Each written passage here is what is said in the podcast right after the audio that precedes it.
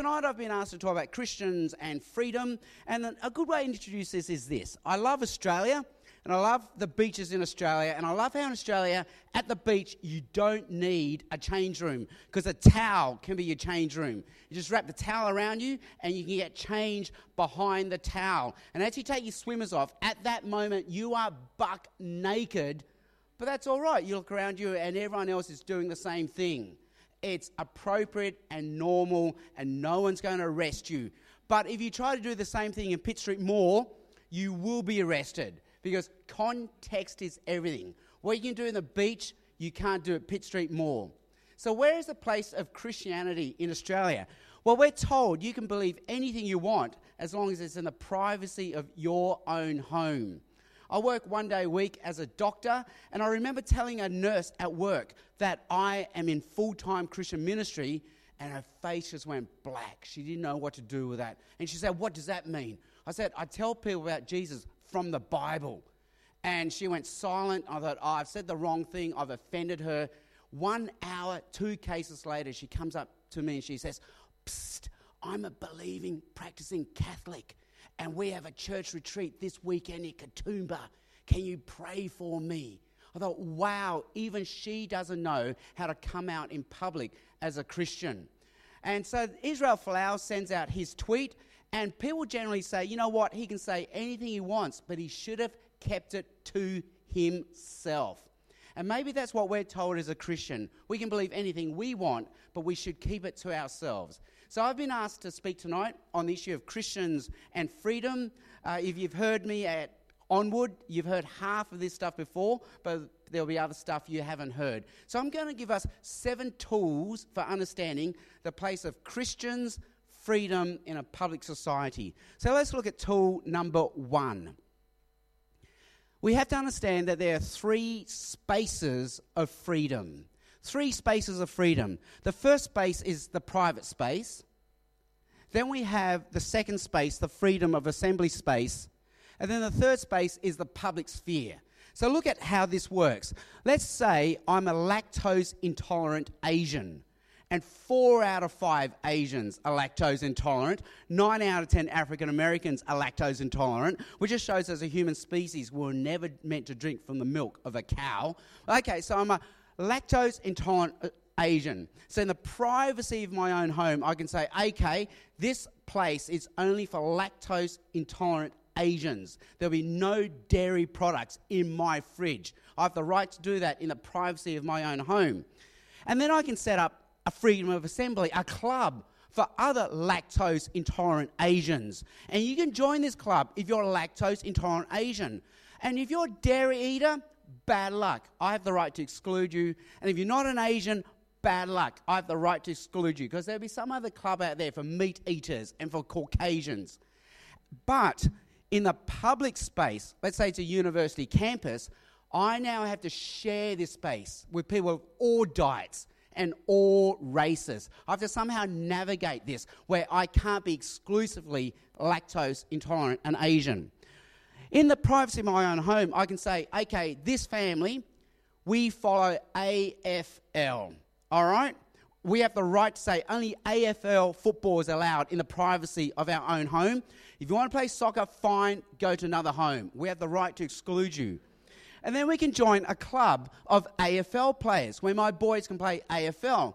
If you want to play soccer, fine, there's another club down the road you can join, but we have the right to exclude soccer and rugby players. But then in the public space, like a council park, we have to share this space with people of all codes, all beliefs, all cultures, all practices, and all traditions. Now, let's how, see how this works for religion. In the privacy of my own home, I can say, Jesus is Lord. This is a Christian household. And then I can form an assembly of other people of the same belief. It could be a Friday night Bible study, it could be a Sunday gathering where we can say, Meet here if you have the same belief and practices. You too believe Jesus Lord. If you don't, that's fine. There's another place you can go to down the road. But in the public space, again, like a university campus or a city business district, we have to navigate this space with people of all beliefs, practices, cultures, and traditions. So there are three spaces that we navigate when it comes to freedom of belief and religion. So, where do we get this idea of a freedom of assembly? Why do we have this middle space? Well, because the foundation of democracy depends on it, on it, so that people of different beliefs can be safe to practice their beliefs, their traditions, and their practices, because that's a foundation of democracy. So we see here in the First Amendment to the United States Constitution Congress shall make no law respecting an establishment of, of religion, or prohibiting the free exercise thereof of religion, or abridging the freedom of speech, or of the press, or the right of people peaceably to assemble. That's in the Constitution to have this freedom of assembly space. Not the private space, not the public space, but this freedom of assembly, this middle space. This, the Australian Constitution has something very similar. Section 116. But spot there's a very, very subtle difference between our Constitution and the American Constitution. There are four limbs to our Section 116. The Commonwealth shall not make any law for establishing any religion or for imposing any religious observance or for prohibiting the free exercise of any religion, and no religious test shall be required as a qualification for any office or public trust under the Commonwealth. Can you see there's a subtle difference between our Constitution and the USA one? It's the word any. And maybe in question time, we can ask what difference has this made for Australia versus what it's made in the USA? Now, how do we then navigate this public space where we have to share this space with many people of different faiths, different traditions, and different religions?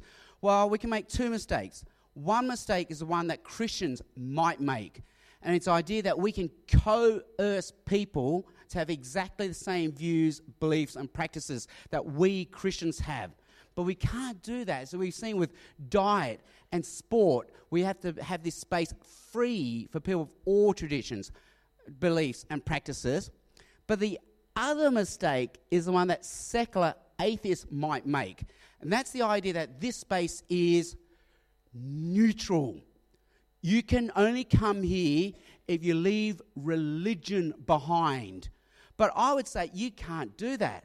Because, one, on the one hand, religion is who I am. If I'm to be true to myself, I can't leave my religion in the privacy of my own home. You can't ask me to stop being Asian in the public space. You can't ask me to stop being Christian in the public space because that is who I am. And you think of all the amazing changes and reforms that happened through people like Martin Luther King, Nelson Mandela. They are who they are because of their faith. You can't leave your faith behind in the public space. You can't be neutral. And it's also to have the wrong idea that you can be neutral. And this reminds me of when I used to live in the United States. Americans love meeting Australians because they say, Oh, I love your accent.